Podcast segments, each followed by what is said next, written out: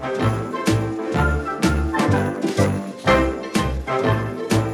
Welcome back to the One Minute Sex Tip. We're going to continue where we left off, and that is what causes an unexpected or accidental orgasm. Now, to answer that question, it's really important that we know what an orgasm actually is. Um, most sexually triggered orgasms are a head to toe experience, and we've talked a lot about orgasms, but I just want to continue to do a refresher. As the body is aroused, the brain sends more blood to the genitals, which causes swelling, heat, and a flushed appearance. And also, the heartbeat and the breathing increases, and your muscles tense, your nerves kick into high gear, sending information back to the brain. On MRIs, uh, it shows that the brain during orgasm has shown its pleasure and reward centers really light up, as well as the areas related to the sensory touch, muscle tension, memory, and emotional regulation. Based on research, it seems that nearly the entire brain is involved. Now, I find this so fascinating because sex is an area that, you know, there's so much more studying that can be done in research, and there will be. But this is so fascinating because all the research research so far has been related to human sexuality, orgasm, as uh, a focus has been on the physical mechanisms of the orgasm. And what do I mean by that? Well, less is understood about how feelings such as joy, ecstasy, love might actually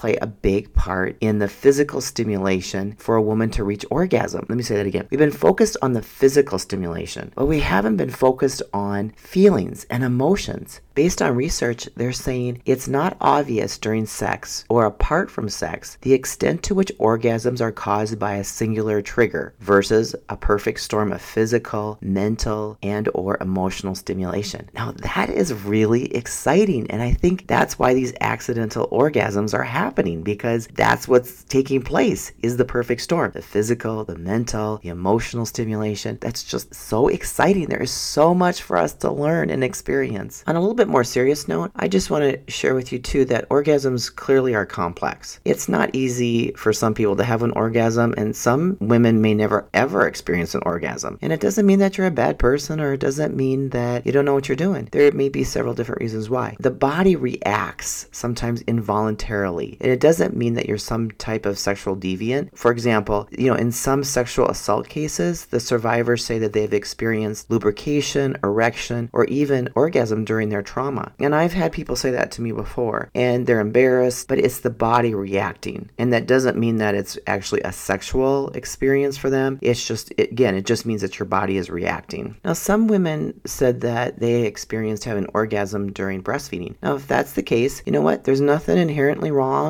or dirty about them, those orgasms. And again, there is just so much that we're learning about orgasms and sex. And again, this is really exciting. I can go on and on about this, but let's go over a comprehensive list of things that can cause an accidental orgasm. Okay, here we go. And, and a lot of these we've already talked about. We've already done a whole episode on some of these orgasms, but I thought it'd be fun just to read this list skating, hiking, swimming, dancing, running, yoga, push ups, walking, squatting, leg lifts, tricep work, doing triceps, and doing sit ups. I have never experienced that, or pull ups, or jump roping, or, or, tree climbing. Here's some more uh, listening to certain songs, driving over a bunch of hills, roller coasters, eating, toothbrushing, getting a haircut haircut, giving a haircut, painting, marijuana use. Oh, yeah, you can get some really good marijuana. Getting a tattoo, pain, scratching a mosquito bite. What? No. I was from I'm from Minnesota, and believe me, I don't know how anybody can have an orgasm scratching a mosquito bite. uh, that just shows how different we all are. Anyway, cleaning the ears with a Q-tip? No way. Kissing, performing oral sex, breast stimulation, neck stimulation, knee stimulation, foot stimulation, ankle stimulation. Oh, one of my favorite, intellectual stimulation. That is powerful. Reading, taking a test, eye contact, absolutely eye contact. Dreams,